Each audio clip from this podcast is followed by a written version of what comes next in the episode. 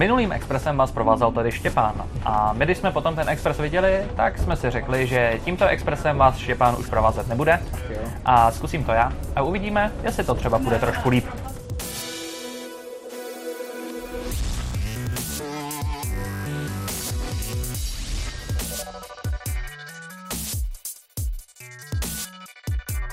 Další tahanice radnici Kladna ve věci krajských spojů nevyšly.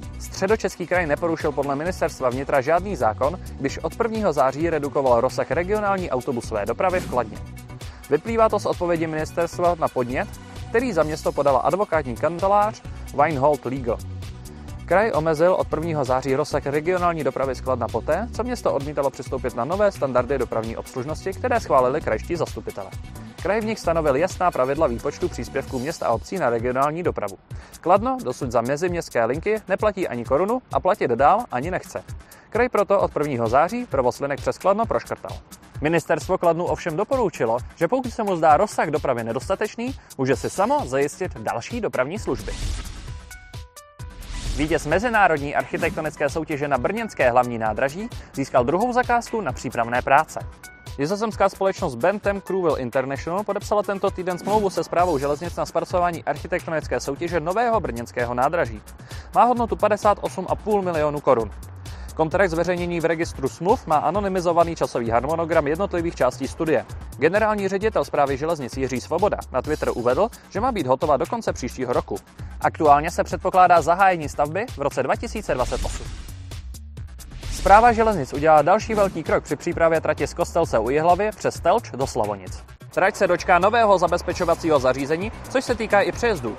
Plán zahrnuje stavební úpravy z železničního svršku i spodku, opravy devíti propustku a stejného počtu mostů. Pražský dopravní podnik zaplatil bez výběrového řízení 38 milionů korun za 11 nových informačních tabulí ukazujících odjezdy spojů z dané zastávky. Cena 290 tisíc za jednu obrazovku, ale očividně nikoho netrápí. Švýcarský kanton Graubünden byl v sobotu svědkem pokusu o nezvyklý železniční rekord. Provozovatel a dopravce tratí zapsaných na seznamu světového dědictví UNESCO, Réty Šebán, 29. října vypravil nejdelší osobní vlak na světě. Jisté je, že zájem byl enormní, jelikož pokud jste si v létě nekoupili jízdenku, speciálním vlakem jste se nesvezli. 3000 lístků se totiž prodalo během pár dnů. Poznaň si objednala 25 vodíkových autobusů Solaris Urbino 12 Hydrogen. Pro polského výrobce jde o největší zakázku na vodíkové autobusy Urbino. Vozidla se připojí k flotile provozovatele veřejné dopravy MPK Poznaň v druhé polovině roku 2023. Nákup vzešel z výběrového řízení, kde dopravce požadoval 15 autobusů, využil však obce a rozšířil objednávku o dalších 10. V ulicích Ludwigshafenu je od tohoto týdne k vidění nová tramvaj.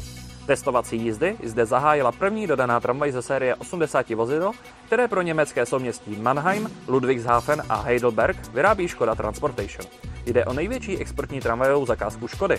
Součástí kontraktu je obce na dalších 34 vozidel. Varšavský dopravní podnik Metro Varšavské zahájil provoz nových souprav metra od Škody Group s cestujícími.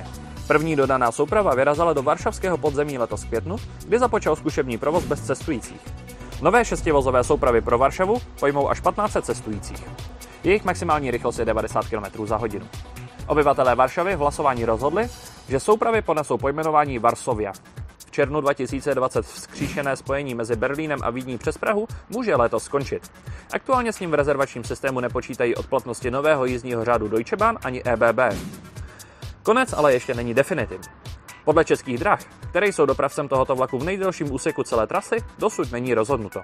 Pokud by vlak, který se vrátil k historickému názvu Windobona, skončil, od nového jízdního řádu bude prvním spojem z Berlína Eurocity 171 Berliner 716. Ani s tím ale Deutsche Bahn v rezervačním systému nepočítají. První vlak z Berlína do Prahy je na nový jízdní řád aktuálně plánován až v 9.16.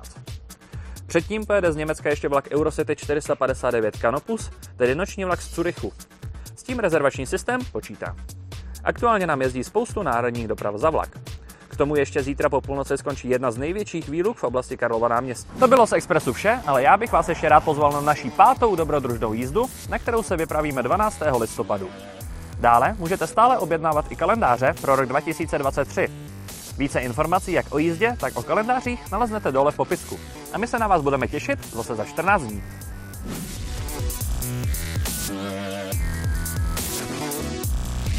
Yeah.